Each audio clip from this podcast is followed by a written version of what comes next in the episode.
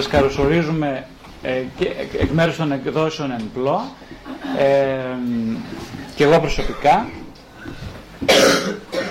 Αν δεν ακούγομαι σε κάποιους απλά μπορεί να το πούνε στον κύριο Πιλάλη για να κάνει κάποια διόρθωση. Ε, ήθελα να σας ευχαριστήσω πολύ για την παρουσία σας σήμερα εδώ. Ε, και ιδίως επειδή γνωρίζω ότι υπάρχουν και άνθρωποι που έρχονται από μακριά και κάποιοι από πολύ μακριά για να παρακολουθήσουν αυτές τις συναντήσεις ε, τους ευχαριστώ ιδιαίτερως. Ε, την προηγούμενη, το Νοέμβρη, την προηγούμενη, την πρώτη συνάντηση αυτού του έτους, συζητήσαμε, ξεκινήσαμε να μιλάμε για τον έρωτα. Ε, για τον έρωτα. Βέβαια δεν ξέρω τώρα τι περιμέναν να ακούσουν οι άνθρωποι που ήταν εδώ για τον έρωτα. Εγώ ξεκίνησα να μιλάω με ένα συγκεκριμένο πρίσμα. Σήμερα θα συνεχίσουμε την ίδια συζήτηση, η οποία δεν θα ολοκληρωθεί σήμερα, αλλά θα συνεχίσει τουλάχιστον την επόμενη μία ή επόμενες δύο, μπορεί και τρεις συναντήσεις. Ε, ή τι είπαμε έτσι επιγραμματικά από την πρώτη συνάντηση. Είπαμε καταρχάς ότι ο άνθρωπος είναι ολόκληρος.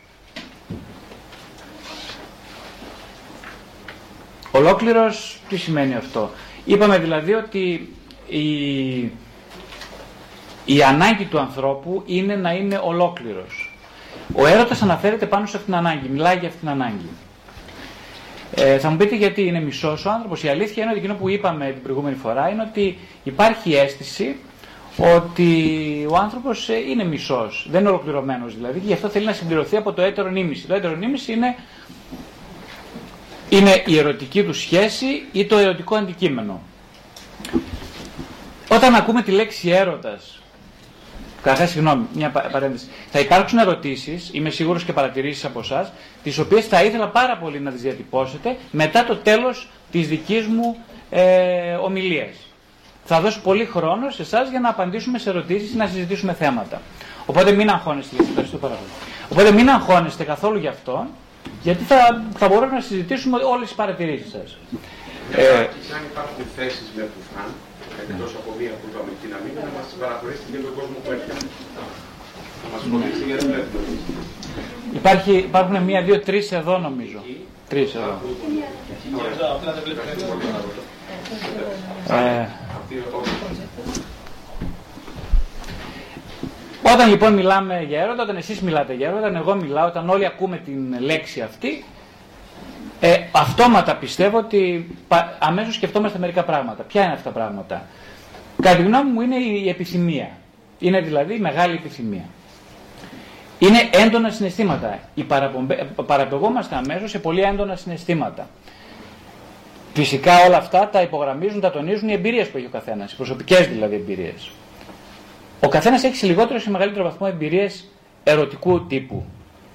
Βέβαια, τι σημαίνει ερωτικού τύπου; Εδώ είναι μια μεγάλη παρεξήγηση. Όταν λέμε έρωτα, εννοούμε κυρίως την έλξη μας για το ίδιο πρόσωπο ή στην περίπτωση της ομοφιλοφιλίας, για, ε, για, για το, στην, στην περίπτωση της ετεροφιλοφιλίας για, ένα, το, για, το, για το άλλο φύλλο, για πρόσωπο δηλαδή άλλου φύλου, είτε για, στην περίπτωση της ομοφιλοφιλίας για πρόσωπο του ίδιου φύλου. Οι περισσότεροι από εμάς περιοριζόμαστε σε αυτές τις σημενόμενες γραμμές. Το σίγουρο είναι ότι σε κάθε περίπτωση υπάρχουν πολύ έντονα συναισθήματα. Ε, επιθυμίας, πόθου, ε, απόγνωσης, απειλής, θλίψης, φόβου. Τι κρύβεται πίσω από αυτά τα συναισθήματα; Είπαμε την προηγούμενη φορά η αναζήτηση δύναμης και νοήματος. Και γιατί, η ερώτηση είναι γιατί να γίνεται αυτό μέσα από ένα άλλο πρόσωπο; Γιατί δηλαδή να μην γίνεται διαβάζοντας, συμμετέχοντας σε δραστηριότητες ε, ή σχετιζόμενοι με φιλικό τρόπο με πρόσωπα; Γιατί να χρειαστεί δηλαδή κάποιος να βιώσει τον έρωτα για να κάνει όλα αυτά, για να γίνουν όλα αυτά; Ε, εκείνο που είπαμε την προηγούμενη φορά είναι ότι ο έρωτας είναι μια πολύ μεγάλη προβολή ε, κάποιοι από εδώ μέσα και φαντάζομαι και εγώ ίδιος αν τα άκουγα αυτά πριν από 20 χρόνια, το πρώτο πράγμα που θα σκεφτόμουν θα είναι κάτσε ρε φίλε, ας πούμε, μην μας απογοητεύεις τόσο πολύ. Δεν είναι τα πράγματα έτσι όπως τα λες. Γιατί δηλαδή προβολή, δεν είναι αλήθεια ο έρωτας; Γιατί η προβολή τι σημαίνει; Η προβολή σημαίνει ότι ε, ε, υπάρχει μια επιθυμία, υπάρχουν μια σειρά από συναισθήματα όπως αυτά που είπαμε, τα οποία τι κάνουνε, τα προσφέρουμε, τα δίνουμε σε κάποιον άλλον να τα σηκώσει. Αυτό σημαίνει προβολή. Αυτό φυσικά, όπως είπαμε και την προηγούμενη φορά, δεν γίνεται συνειδητά. Δηλαδή δεν λέω εγώ, κοίταξε τώρα, θα ερωτευτώ τη Μαρία επειδή η Μαρία είναι ψηλή, όμορφη. Αυτά θα τα πω μάλλον συνειδητά. Επειδή είναι ψηλή, όμορφη, με γαλάζια μάτια. Ε, Όμως, ε, η γνώμη μου είναι όπως ξέρετε κι εσείς, ότι δεν είναι ο λόγος που ερωτεύτηκα τη Μαρία αυτός, επειδή είναι ψηλή, όμορφη, με γαλάζια μάτια. Όχι. Ποιοι είναι λοιπόν οι λόγοι που ερωτευόμαστε τη Μαρία, τον Γιώργο, την Κατίνα, την Ελπινίκη. Ποιος είναι ο λόγος; Αυτά θα συζητήσουμε σήμερα. Δηλαδή, ο έρωτας, είπαμε, είναι μια, ε, ε, μια επιφάνεια. Λέει, ας πούμε, δείχνει ένας άνθρωπος έχει πολύ θετικά, ζεστά συναισθήματα αρχικά για ένα άλλο πρόσωπο. Αυτό είναι μια, ε, σε επίπεδο επιφάνειας. Όμως από εκεί και πέρα τι γίνεται μέσα; Άρα το πρώτο συμπέρασμα που είναι να πούμε είναι ότι ο έρωτας είναι ένα ενδοψυχικό φαινόμενο πέρα από τις ε, εξωτερικές τους σημαίνουσες. Τι σημαίνει ενδοψυχικό φαινόμενο; Είναι κάτι που συντελείται στον χώρο της ψυχής και είναι ένα μυστικό, είναι ένα μυστήριο. Δεν είναι δηλαδή ε, κάτι ε, που μπορούμε να το εξηγήσουμε με τη λογική ε, σε πρώτη ανάγνωση. Κάποια στιγμή σας ανέφερε ότι είναι η πιο βαθιά και έντονη θρησκευτική εμπειρία όλη μας της ζωής. Βλέπετε τη λέξη θρησκευτική δεν την έχω βάλει μέσα σε παρένθεση. Θα σας εξηγήσω γιατί δεν έχει μπει σε παρένθεση. Είναι κατά κυριολεξία θρησκευτική εμπειρία, η ερωτική εμπειρία. Ε, σας είπα επίσης ότι ο έρωτας περιλαμβάνει οπωσδήποτε την εξειδανίκευση, γι' αυτό το λόγο λέμε ότι είναι η προβολή της θεϊκότητας. Τι σημαίνει θεϊκότητας; Ό,τι πιο ιερού και ό,τι πιο ε, υψηλά πνευματικού και από άποψη ψυχολογίας έντονα επιθυμητικού προβάλλουμε σε έναν άλλον άνθρωπο. Κάναμε μια ανοίξη ότι ο έρωτας και η αγάπη είναι τα δύο άκρα του ίδιου συνεχούς, δηλαδή δεν είναι ταυτόσιμες έννοιες από ψυχολογική πλευρά. Στη μία περίπτωση, στην περίπτωση της αγάπης, στο, στον, στον ακραίο της ε, βαθμό, έχουμε καθαρή θέαση των πραγμάτων. Στην περίπτωση του, έρωμα, του έρωτα έχουμε ε, απόλυτη απουσία επίγνωσης. Ε, ακούγεται κακό να, έτσι, ε, μπορεί να με παρεξηγήσει και να πείτε ότι είναι κακό να είναι κάποιος ερωτευμένος. Το μόνο που δεν θέλω να πω είναι αυτό. Ε, είναι εξαιρετικό να είναι κάποιος ερωτευμένος, όμως είναι να δούμε τι σημαίνει να είσαι ερωτευμένος. Συνήθως στην εφηβεία δοκιμάζουμε για πρώτη φορά αυτή την εμπειρία και την αναζητούμε αυτό που αναζητούμε την αδερφή ψυχή. Δηλαδή έναν άντρα ή μια γυναίκα η οποία θα μας κάνει να αισθανθούμε ε, κάτι που δεν μπορούμε να το αισθανθούμε με κανέναν άλλον άνθρωπο. Μιλάμε για το ρομαντικό ειδήλιο. Σας έδωσα κάποιες ερωτήσεις από το συνειδησίας για, για δουλειά στο σπίτι, για μελέτη δηλαδή. Τι, ποια μελέτη, είναι ένα homework του τύπου ε, να καθίσει ο καθένας να σκεφτεί μερικές ερωτήσεις ε, για το τι είναι αυτό που θαυμάζει σε έναν υποψήφιο σύντροφο, ποια είναι τα σημεία έλξης, από τι ελκύεται δηλαδή, και ποια είναι τα σημεία αναφοράς να σκέφτεται τη λέξη έρωτας. Μα τι σε ξενερώνει περισσότερο σε έναν υποψήφιο σύντροφο, τι σε κάνει να αισθάνεσαι ερωτικά, ε, τι συμβουλές θα έδινες σε κάποιον που είναι ερωτευμένος, για παράδειγμα.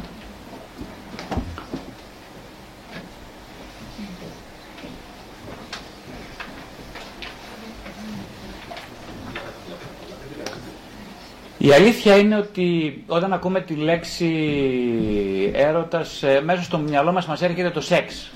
Κάποιους τέλος πάντων από εδώ τους σκέφτονται ότι είναι μια η σεξουαλική εμπειρία και η ερωτική εμπειρία ε, περίπου είναι ταυτόσιμες. Δεν χρειάζεται πολύ να το διαφοροποιήσουμε.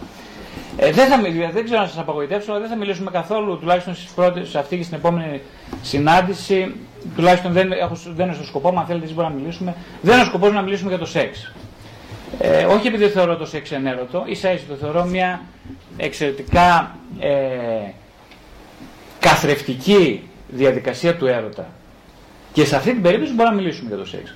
Ε, είναι μία από τις πολλές σημενόμενε. Αλλά στο ενδεξιολογικό επίπεδο ίσως είναι ενδιαφέρον να μιλήσουμε για άλλα πράγματα παρά για το σεξουαλική πράξη σαν τέτοια. Ε, έχουμε λοιπόν σαν άνθρωποι ανώρημα, το, το concept, έτσι να το πούμε δύο λόγια, είναι το εξής. Ότι σαν άνθρωποι έχουμε ανεκπλήρωτα δυναμικά, ψυχικά, δηλαδή είμαστε αυτό που είπαμε κουτσουρεμένοι μισοί και θέλουμε να τα οριμάσουμε. Θέλουμε το φρούτο να οριμάσει μέσα μας. Για να οριμάσει, τι πρέπει να κάνουμε, θα πρέπει κάποιος να μας αφυπνήσει, δηλαδή να μας ξυπνήσει από το λίθαργο. Να μας τραβήξει από το χέρι και να ανεβούμε τα σκαλοπάτια. Ποιος είναι αυτός που θα το κάνει αυτό, Ο ερωμένο. Δηλαδή αυτός στον οποίο απευθύνουμε την ερωτική κίνηση. Γι' αυτό ερωτευόμαστε. Θα μιλήσουμε κάποια στιγμή για τη διάκριση, γιατί όταν λέμε ερω... είμαι ερωτευμένος, είναι σαν να υπάσχει από ηλαρά, είναι σαν να έχεις ένα πρόβλημα. Δηλαδή, τι έχεις αδερφέ σήμερα, είμαι ερωτευμένος. Πού πρέπει να πας στο γιατρό, είμαι θεραπευτής. Μην γελάτε. Αυτό ισχύει. Χρειάζεται θεραπεία. Χρειάζεται θεραπεία. Ναι, η αλήθεια είναι, κοιτάξτε τώρα, έτσι μεταξύ αστείου και σοβαρού, να το πούμε ότι ο ερωτευμένος χρειάζεται θεραπεία. Ναι. Γιατί το ερωτευμένος τι σημαίνει; Σημαίνει παθαίνω κάτι. Τι έπαθες, παιδί μου, είμαι ερωτευμένος. Το λέει και η ελληνική γλώσσα είναι εξαιρετικά πλούσια ε, και χαρτογραφεί με εξαιρετική ακρίβεια την ψυχική σημειολογία. Οπότε είναι πάρα πολύ σοβαρό να την αντέξουμε την ελληνική γλώσσα και να την εμπεριέξουμε ταυτόχρονα. Είμαι ερωτευμένος. Με το χ λοιπόν ε, ε, ε, είναι ένα παθη, αλληλοπαθητικό, πώς λέει, αλληλοπαθητικό ρήμα, δεν ξέρω, δεν είμαι λόγος. Αυτοπαθές. Ερωτε, δηλαδή παθαίνω κάτι. Αυτό, ε, παθαίνω κάτι, ερωτεύομαι. Δηλώνει δηλαδή μια, μια πάθηση με βάση την ελληνική ορολογία. Είναι πάθηση. Όταν ακούτε τη λέξη πάθηση, λέτε θεραπεία χρειάζεται. Δεν είναι, το, το πείτε, φαντάζομαι δεν χρειάζεται το πω εγώ. Αυτό το καταλαβαίνετε και μόνοι σας. Θεραπεία.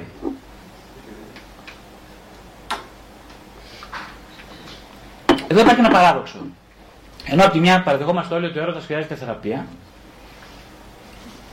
Τι σημαίνει θεραπεία; Θεραπεία σημαίνει ε, πάσχω από κάτι το οποίο, ε, από μια αρρώστια η οποία κατατρώει ένα κομμάτι του είναι μου, της ύπαρξής μου, της ψυχής μου, θα το σχολιάσουμε αργότερα τι σημαίνει κατατρώει, ε, ταυτόχρονα το έχω ανάγκη. Δηλαδή, κάτσε ρε φίλε τώρα, έχεις ανάγκη την πάθηση. Μήπως δεν μας τα... Τώρα δεν βάζει περισσότερο καλά με αυτά που λες. Έχεις ανάγκη να πάθεις. Δεν χρειάζομαι θεραπεία. Συγγνώμη γιατρέ, δεν χρειάζομαι θεραπεία. Είναι η ειλικρινής απάντηση. Ε, γιατί δεν χρειάζεται θεραπεία, γιατί χρειάζομαι θεραπεία γιατί απλά ε, ε, νιώθω πολύ ωραία τώρα. Δηλαδή η θεραπεία τι σημαίνει, θα σε, πάψω, θα σε κάνω να πάψεις να νιώθεις ωραία. Άμα σου άρω την κατάσταση της πάθησης, θα σε κάνω να αισθανθείς ξενέρωτα. Για ένα ερωτευμένο τον αισθανθεί ξενέρωτα, ξέρετε, είναι, είναι ε, καταδίκη. Είναι, ε, του παίρνεις δηλαδή το αντικείμενο του πόθου, του παίρνεις το δώρο. Σαν ένα παιδάκι που πάρει το δώρο. Ξέρετε, όσοι έχουν παιδάκια, όσοι έχετε παιδάκια, ξέρετε τα συμβεί να τους πάρεις το δώρο. Που μόλις του το έκανες. Θα φας ξυλοφόρτωμα. Βρισιέ, ουρλιαχτά, χαμός. Οπότε δεν παίρνουμε το δώρο από το παιδάκι. Από την άλλη όμως υπάρχει και ένα. Το παράδοξο είναι ότι υπάρχει και ένα αίτημα για θεραπεία κυριολεκτική, δηλαδή για άρση της κατάστασης της άρνοιας. Θα μου πείτε από πού προκύπτει αυτό το δεδομένο. Καταρχάς υπάρχει πόνος. Όσοι έχουν γευτεί την ερωτική επιθυμία, την ερωτική συμπο... την συμπόρευση του ερωτευμένου, του έρωτος δηλαδή με τον ερώμενο, το έχετε αντιληφθεί προσωπικά, δεν χρειάζεται να σα το εξηγήσω σε αυτό το επίπεδο, στο επίπεδο του φαίνεστε. Ε, υποφέρατε. Υποφέρετε όσοι είστε ερωτευμένοι, φαντάζομαι κάποιοι είστε ερωτευμένοι για να είστε εδώ. Ε, έτσι αυτή μου λέει, αυτό μου λέει η φαντασία μου, δεν ξέρω τίποτα προσωπικά. Ε, όσοι λοιπόν υποφέρετε ή υποφέρατε, ξέρετε ότι είναι κάτι που λες πάρε το ποτήριο τούτο από μένα ας πούμε. Μπορώ να το πιω.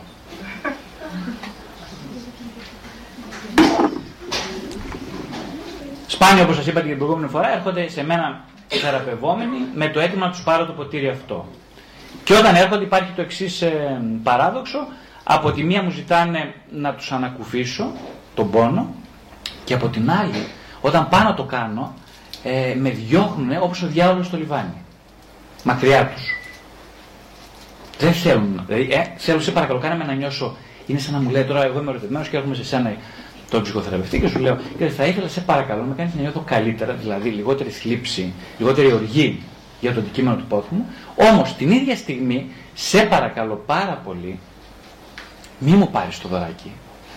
Ποιο είναι το δώρο, ο πόνος. Δεν ακούγεται λίγο, α, σχίζω ιδέε αυτό που λέω. Αυτό όμως είναι το παράδοξο. Αυτό είναι το παράδοξο. Εδώ είμαστε για να εξηγήσουμε λίγο αυτό στην πορεία.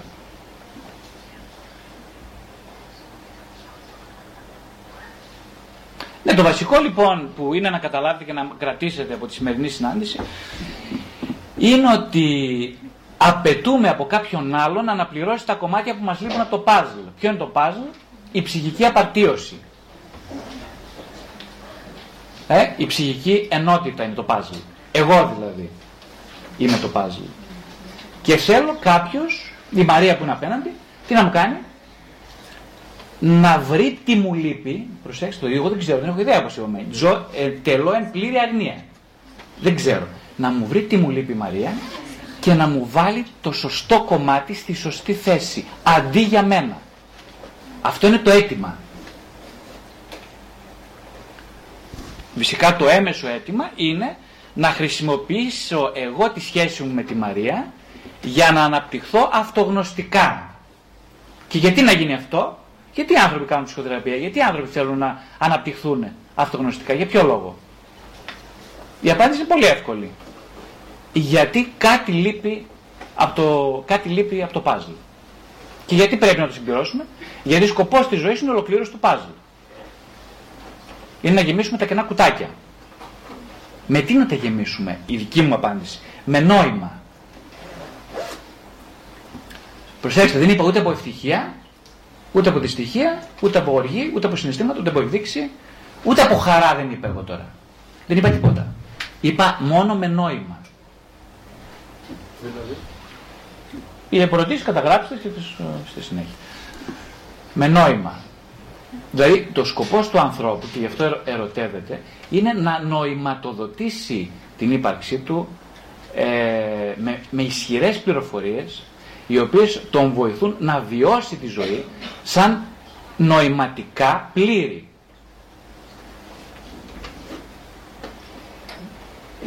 Η χαρά έπεται του νοήματος.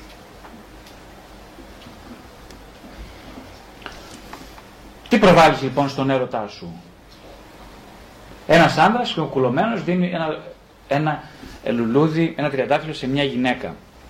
Δεν υπάρχει καμιά πιθανότητα να, να δει ο ένας τον άλλον. Αυτό ακριβώς, αυτή η εικόνα για μένα, όταν την είδα πρώτη φορά, εικόνισε απόλυτα ε, την, το concept, την ιδέα του έρωτα. Προσέξτε λίγο, του έρωτας ως, και ως ο ερωτικού ειδυλλίου, δηλαδή ως μιας ρομαντικής κατάστασης, στην οποία εμπλέκονται διασχεσιακά δύο άνθρωποι, αλλά και, και, αλλά και στην βασική της δομή, δηλαδή και στην πνευματική και ψυχική της υπόστασης των έρωτα. Ας μιλήσουμε λίγο, ας πάμε λίγο πίσω και ας μιλήσουμε για τις τραυματικές μεταβάσεις της ζωής. Η ζωή ξέρετε πώς είναι. Ε, όλοι μας γεννηθήκαμε από μία μάνα, ε, μπήκαμε δηλαδή σε σχέση για να γεννηθούμε, δεν γεννηθήκαμε εκτός σχέσεως. Ε, και στην πορεία τι κάναμε, ξεκίνησε μια συνεχή πορεία, ε, μια λυσιδωτή δηλαδή πορεία συνδέσεων και αποχωρισμών. Ε, ήδη όταν το μωρό βγαίνει από την κοιλιά της μάνας του είναι ο πρώτος πολύ μεγάλος αποχωρισμός. Ε, δηλαδή διακόπτεται μία σχέση σε ένα επίπεδο. Θέλετε βάλτε αντί για 10 λεπτά περισσότερο χρόνο, ίσως σας βγαίνει cada 10 λεπτά. Ευχαριστώ πάρα πολύ για την παρατήρηση. Αναβολή 4 ώρες έχουμε καιρό. λοιπόν, ε, οπότε λοιπόν, ναι, ξεκινάμε με αυτή. Ε, γεννιέται το βρέφος, η πρώτη αποσύνδεση, ο πρώτος αποχωρισμός. Γεννιόμαστε μόνοι. Αυτή είναι η εμπειρία της μονάδας. Είμαι μόνος στον κόσμο, λέει το βρέφος, αν μπορούσε να μιλήσει. Ε, αυτό είναι τραυματικό. Γιατί είναι τραυματικό, λένε οι ψυχαναλυτές. Γιατί ακριβώς είναι μια μετάβαση από μια κατάσταση μακαριότητας σε μια κατάσταση απόσχησης. Δηλαδή, ενώ είχα το δώρο, μου το κλέψατε. Δεν μπορεί φυσικά όλα αυτά να τα πει το βρέφος, όμως τα βιώνει. Μετά τι κάνουμε, αποφασίζουμε, αστείο δεν το αποφασίζουμε, να συμβιώσουμε ως βρέφη με τη μαμά μας. Δεν το αποφασίζουμε αυτό. Το έχουμε απλά ανάγκη. Δεν μπορούμε να κάνουμε διαφορετικά. Αυτό λέγεται διαδικότητα. Μπαίνουμε δηλαδή στη διαδικασία της διαδικότητας. Η διαδικότητα είναι εγώ και εσύ. Είμαστε ένα αρχικά. Αυτή είναι η εμπειρία και το στάδιο της συγχώνευσης. Εμείς οι δύο είμαστε ένα, λέει η μητέρα στο βρέφος. Το βρέφος απόλυτα το δέχεται και το θεωρεί απαραίτητη προπόθεση για να επιβιώσει στον πρώτο χρόνο της ζωής. Ε, στην καλύτερη περίπτωση, γιατί σήμερα υπάρχουν πολλά ενδεχόμενα, έρχεται η παρουσία του πατέρα στη διάδα, στο δεύτερο-τρίτο χρόνο, για να επισφραγίσει ένα καινούριο πέρασμα. Το πέρασμα από τη, μοναδικο, από τη μοναχικότητα, θα το πούμε, στη διαδικότητα. Ε, συγγνώμη, από την διαδικότητα στην τριαδικότητα. Έχουμε το τρίο τώρα. Έτσι. Δηλαδή το βρέφος, αλλά όχι μόνο το βρέφος, έχει να αντιμετωπίσει μια καινούργια μετάβαση. Άλλο ζόρι. Σαν την αρχή ζόρια. Αλλά δεν είναι ζόρι μόνο για τον, για τον νεογέννητο, είναι ζόρι και για τον πατέρα. Ο οποίος και αυτός τώρα τι, στην αρχή με, με τη μαμά. Τώρα τι έγινε, έρχεται τρίτος. Ε, κάτι ρε φίλε.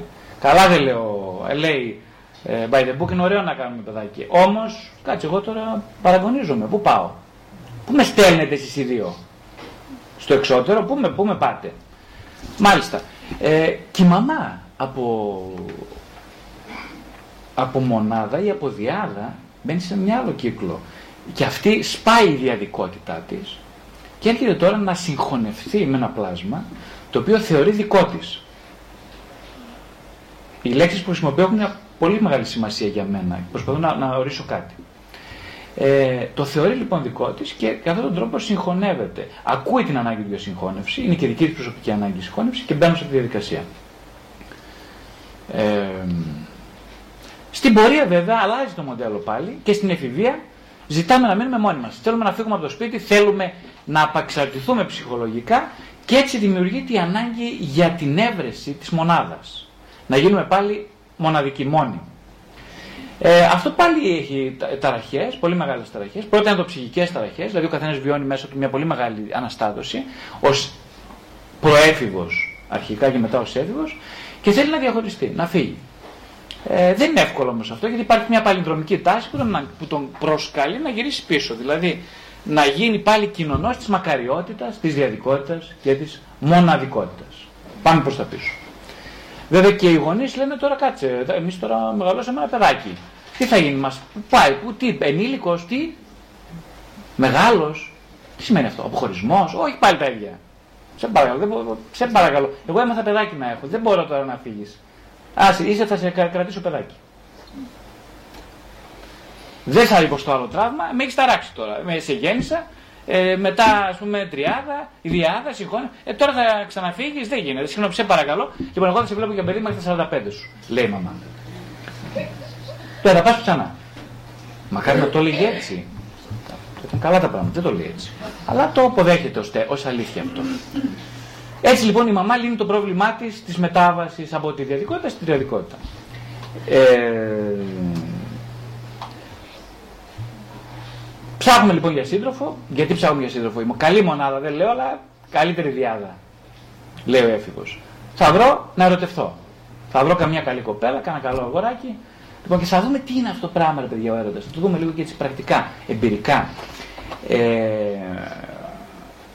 ε, και μετά, ξέρετε, τώρα στην καλύτερη περίπτωση, α, ο έφηβος θα βρει κάποια δουλειά, θα μπορέσει τόσο να τα βολέψει ή θα το φιλοξενήσει η μαμά στην πολυκατοικία της μαζί με τον μπαμπά και έτσι θα παντρευτεί μετά ως φιλοξενούμενος στην οικογενειακή πολυκατοικία. Και σε αυτήν την οικογενειακή πολυκατοικία θα έχει το διαμέρισμά του, θα έχει το κλειδί πάνω στην πόρτα, θα έχει και η μαμά δύο κλειδιά μαζί με τον μπαμπά. Θα έχουν κλειδάκια γενικά όλοι στο σπίτι. Έτσι, μια θεραπευόμενη μου είχε αυτό το πράγμα παλιά. Είχε μια τριόροφη οικοδομή και είχε Μας είπε μετά από δύο χρόνια στην ομαδική ψυχοθεραπεία, μας είπε στην ομάδα, δηλαδή αυτή την πληροφορία δεν αποκάλυψε, θυμάμαι μετά από δύο χρόνια.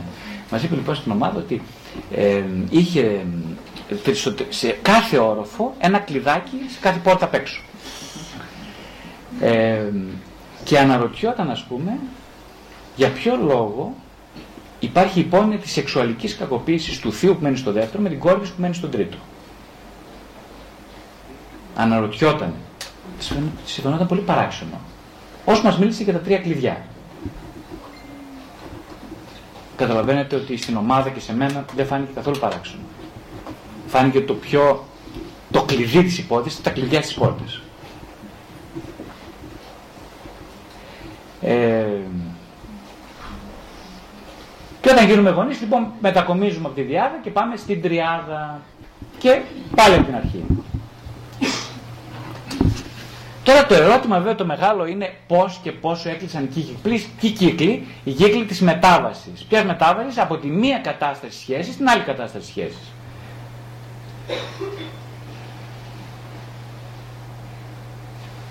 Οι γονείς μας επιστρέφουν μετά τη δική μας αποχώρηση στη διαδικότητα, όπως είπαμε. Αυτό όμως δεν είναι εύκολο για τους γονείς. Γιατί οι γονείς, ε, νομίζω το ξέρετε και αρκετοί από εσάς εδώ μέσα από την εμπειρία σας, ε, ήδη ε, έχουν βολευτεί στην κατάσταση της συγχώνευσης μαμάς με το, βρέφος, με το βρέφος. Ο μπαμπάς μπορεί να έχει κάνει μια άλλη εξωζυγική σχέση ε, ή μια παράλληλη ναι, σχέση, ε, μπορεί να, να έχουν χωρίσει εν τω μεταξύ.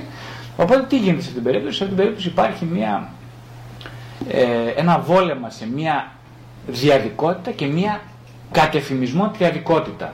Μια τριαδικότητα που δεν είναι ουσιαστική δηλαδή. Ο μπαμπάς είναι και δεν είναι. Η μαμά δεν είναι στη σχέση με τον μπαμπά, αλλά είναι στη σχέση με το παιδί γιατί το έχει ερωτευθεί. Να ο έρωτος πάλι. Ε, ένα βόλεμα λοιπόν που έρχεται τώρα πάλι να, να, να ταραχτεί. Επίσης ο θάνατος του ενός από τους δύο συντρόφους οδηγεί τον άλλον στο βιώμα πάλι της μοναχικότητας. Ε, υπάρχει λοιπόν μια, ε, μέχρι, από την αρχή μέχρι το τέλος της ζωής υπάρχει συνεχώς μια διαδικασία μεταβάσεων που το βασικό τους γνώρισμα είναι ποιος; Ο αποχωρισμός. Ο συνεχής αποχωρισμός. Κοιτάξτε τώρα τι γίνεται. Είναι να πούμε αυτό το πράγμα, γι' αυτό στα λέω όλα αυτά. Γιατί τελικά, τι είναι ο έρωτας. Ο έρωτας δεν είναι μια σύνδεση. Δεν είναι μια απόπειρα ψυχικής σύνδεσης. Αυτό δεν είναι ο έρωτας σε μια διάσταση. Λοιπόν, αν είναι αυτό, ποια είναι η λειτουργικότητά του; Μια από τις πολλές πολλές λειτουργικότητες του είναι ότι θέλω να αντιμετωπίσω την αποσύνδεση που την έχω προδιαγεγραμμένη ότι θα συμβεί. Δεν αντέχω άλλο, λέει ο ψυχικός οργανισμός. Δεν μπορώ άλλες αποσυνδέσεις. Νησάφι, μέχρι εδώ ας πούμε. Τι θα κάνω, θα συνδέομαι μονίμως. Πώς, με την προοπτική της ενότητας. Πώς θα γίνει αυτό, με τον έρωτα. Εγώ θα είμαι μονίμως ερωτευμένος. Εγώ έτσι αποφάσισα. Από, προ, από προνήπια είμαι ερωτευμένος μονίμως. Με τη Μαρία, με τη Θανασούλα, με ποια είμαι μετά. Με κάθε προνήπια, νήπια, πρώτη δημοτικού Δευτέρα, με μια άλλη ήμουν ερωτευμένος. Μέχρι το. Πα, πήγε τέλο πάντων. Ναι, είναι μια απόφαση αυτή. Προελειμμένη. Δεν μπορώ άλλο. Είπα στον εαυτό μα. Δεν μπορεί γρηγόρη, σε παρακαλώ. Άλλη αποσύνδεση δεν υπάρχει.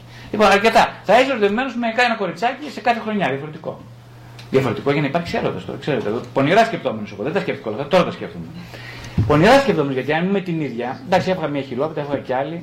Ξέρετε, επειδή σαν το άλλο το πονηρό που έκανα εγώ ήμουν το εξής. Ω παιδάκι δεν έκανα. Δεν τα έριχνα. Έγραφα γράμματα και τέτοια. Έκανα, πώς το λένε, έκανα ε, μπαϊράμι με το μυαλό μου που λέμε εμείς στη Θεσσαλονίκη. Κάναμε διάφορα έτσι πράγματα και στέλνω, ας πούμε, έλεγα, έλεγα τους φίλους μου πόσο ερωτευμένος είμαι την τάδε, ας πούμε και λοιπά. Ε, τα έλεγα εδώ, τα έλεγα εκεί. Δεν τα έλεγα ποτέ στην ίδια. Οπότε τι θα, η πονηρά σκεπτόμενος, δεν θα φάω και χιλόπιτα. Γιατί δεν το πω τώρα θα μου πει γρήγορα δεν. Δεν έτρωγα χιλόπιτα και από την άλλη διατηρούσα την προοπτική της μακαριότητας μέσω της σύνδεσης. Γιατί το πρόβλημά μου, ένα παιδάκι, τώρα μιλάμε για αυτήν δεν είναι να κάνει σχέση τώρα εγώ με την Σανασούλα, ας πούμε. Ε, έτσι λέγανε στο χωριό. Λοιπόν, δεν είναι το πρόβλημα να κάνω εγώ σχέση με την Ανασούλα. Δεν ήταν αυτό το θέμα μου. Το θέμα μου ήταν μη χάσω την ανακούφιση που μου προσφέρει η προοπτική της συνεχούς σύνδεσης. Έχει πολύ μεγάλη σημασία αυτό. Και για μένα και για κάθε ερωτευμένο. Γιατί έχει τόσο μεγάλη νευραλική σημασία. Γιατί υπέστην τραυματικός, τραυματικούς αποχωρισμούς και εγώ και ο καθένας από εσάς. Είτε το ξέρετε είτε δεν το ξέρετε. Οι άνθρωποι λοιπόν εμείς σαν το γρηγοράκι ας πούμε της ηλικίας των 4, 5, 6, 7 χρονών ο οποίος ήθελε να είναι συνεχώς ερωτευμένος ήταν η προοπτική του έρωτα του έδινε και του δίνει την προοπτική της απουσίας της μοναχικότητας. Δεν θα είμαι ποτέ μόνος όπως τότε. Αυτή είναι η βασική προοπτική. Και γιατί είναι κακό να είναι κανείς μόνος; Και τον πολύ απλό λόγο ότι μοναξιά σημαίνει θάνατος.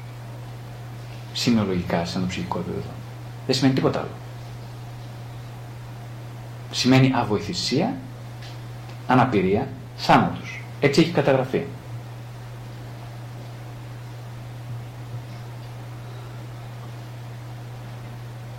Το ερώτημα λοιπόν το μεγάλο στον καθένα από εμάς είναι πόσο πετυχημένα, δηλαδή πόσο ολοκληρωμένα βίωσε κανείς και αυτοοργανώθηκε ως ύπαρξη κατά τις παραπάνω μεταβάσεις από το ένα στάδιο στο άλλο. Γιατί κοιτάξτε το ερώτημα, το ερώτημα που θέτουμε είναι η αυτοοργάνωση. Δηλαδή ένας ζωντανός οργανισμός, ένας άνθρωπος για να επιβιώσει πρέπει κάτι να το κάνει αυτόν τον πόνο της μετάβασης. Δηλαδή κάτι πρέπει να γίνει. Συνήθως εκείνο που κάνουμε οι άνθρωποι είναι κάνουμε τον πόνο ειδονή, πηγή ειδονής.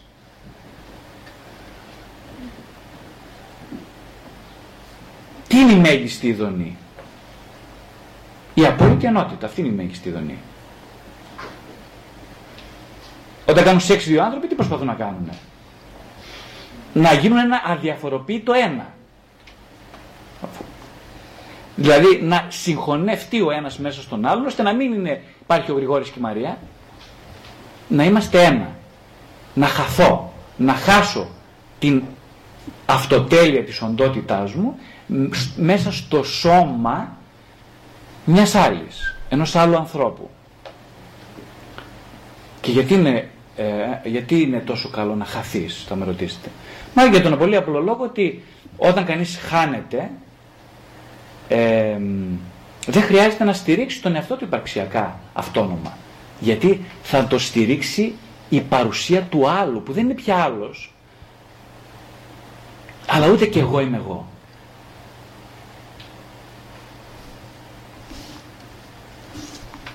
Αλλά ο δρόμος προς τη διαδικότητα είναι πάρα πολύ ανηφορικός.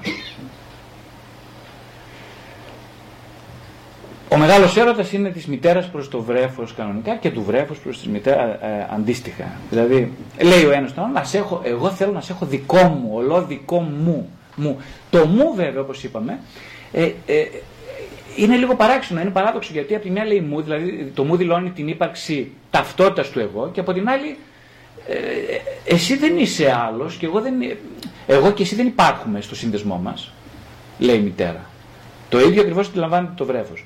Στην πραγματικότητα, σε ένα, σε ένα ψυχικό επίπεδο, δεν το ψυχικό, το βρέφος είναι αυτό που λέει εσύ δεν, δεν υπάρχω εγώ, δεν υπάρχεις εσύ, υπάρχουμε μόνο εμείς το μαζί, όπως ήμασταν τότε μέσα στη μήτρα, έτσι θα συνεχίσουμε να υπάρχουμε εκτός μήτρας, γιατί αυτή είναι η, νομοτελειακά αυτό που ε, θα πρέπει να ισχύει από εδώ και πέρα για να είμαι ήρεμος, ήρεμη. Και έτσι η συγχώνευση, γι' αυτό λέγεται το στάδιο του πρώτου της συγχώνευσης, διονύζεται, προχωράει δηλαδή, πάμε λίγο παρακάτω, πάμε μέχρι τον πρώτο χρόνο. Είναι μια προσπάθεια να, να, να κρατηθώ στο ίδιο το επίπεδο στο οποίο είμαι στη μήτρα, ταυτόχρονα όμως να είμαι και σε σχέση αρχική με κάποιον άλλον. Έτσι δημιουργείται η εξάρτηση. Η συνεξάρτηση ανάμεσα στη μαμά και στο παιδί, αλλά ταυτόχρονα όσο μεγαλώνει το παιδί, για να μπορέσει να περάσουμε στο επόμενο στάδιο, χρειάζεται να δημιουργηθούν κινήσεις αυτονόμησης. Δηλαδή, αυτό που λέμε εμείς ψυχολόγοι, εξατομίκευσης. Αυτό σημαίνει. Εδώ αρχίζουν τα πολύ δύσκολα. Γιατί είναι δύσκολα τα πράγματα, γιατί οι γονείς, εμείς δηλαδή, περισσότεροι, είμαστε ανώριμοι ψυχικά άνθρωποι. Τι σημαίνει αυτό πρακτικά; Δεν είμαστε άνθρωποι οι οποίοι δεν έχουμε ολοκληρώσει τα στάδια της ανάπτυξης, ούτε τα στάδια της μετάβασης, από τη μία φάση στην άλλη. Και γι' αυτόν τον λόγο έχουμε πολύ την, ε, ε, την ανάγκη να, αυτό, αυτό να το προβάλλουμε στη σχέση μας με τα παιδιά μας. Ε, οπότε στην πραγματικότητα ε, δεν βοηθούμε τα παιδιά να μεγαλώσουν, δεν βοηθούμε το βρέφος να γίνει τριών χρονών, δηλαδή να το σηκώσουμε να περπατήσει και να πούμε «Α, οκ, εσύ είσαι άλλος και εγώ είμαι άλλη». Εγώ είμαι άλλος. Δεν χρησιμοποιώ το άλλος γιατί ο μπαμπάς είναι, μπαίνει αργότερα στο παιχνίδι. Ε, η μαμά, η μαμά είναι αυτή που τρώει τη συγχώνευση, αυτή είναι που γίνεται και υποκείμενο και αντικείμενο συγχώνευση, οπότε από εκεί είναι όλο το θέμα. Ο, ε,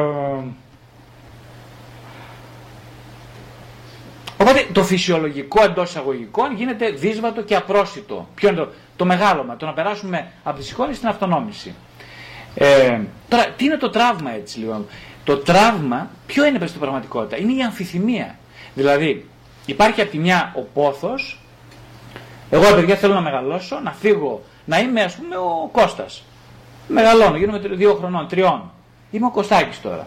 Και αυτή είναι η μαμά μου. Είμαστε δύο άλλα. Υπάρχει ο πόθος λοιπόν από τη μία, είναι διπλός ο πόθος.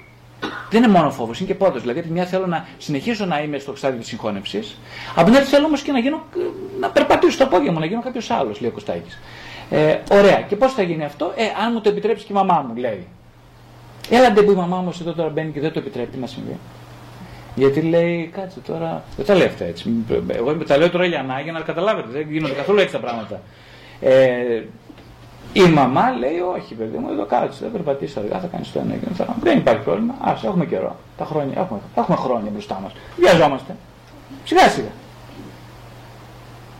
Λέει στον εαυτό της. Για να ηρεμήσει. Ε, οπότε το τραύμα είναι από τη μια. Η, προσέξτε λίγο, το τραύμα δεν είναι μόνο για το παιδί. Δηλαδή το παιδί λέει: Εγώ θέλω να μεγαλώσω και να παραμείνω μικρός. Γιατί με βολεύει, είναι ε, βολευτικό, το ξέρετε κι εσείς αυτό. Ε, από την άλλη, θέλω πολύ να μεγαλώσω. Το ίδιο λέει και η μαμά όμως. Αυτό είναι το, το, το σημαντικό της υπόθεσης. Δηλαδή και η μαμά λέει: Θα ήθελα πάρα πολύ να, μεγαλώσω, να δω το παιδί μου μεγάλο, να το, να το καμαρώσω. Και από την άλλη, πάρα πάρα πολύ θα θέλει να το είναι συνεχώς μικρό το παιδί της. Αυτό καθρεφτίζει και ένα δικό της προσωπικό δίλημα. Εγώ μπορώ, θέλω να μεγαλώσω, όχι ως μητέρα, ως άνθρωπος, ως αυτόνομη ύπαρξη. Έχω το κουράγιο να το κάνω. Έχω τις προσλαμβάνουσες. Έχω τις προποθέσει. Έχω τις προοπτικές να μεγαλώσω. Λέει η μαμά. Σε ασυνείδητα. Αυτό συμβαίνει μέσα της. Ε, και αυτή η αμφιθυμία πώς ορίζεται σαν ερωτήριο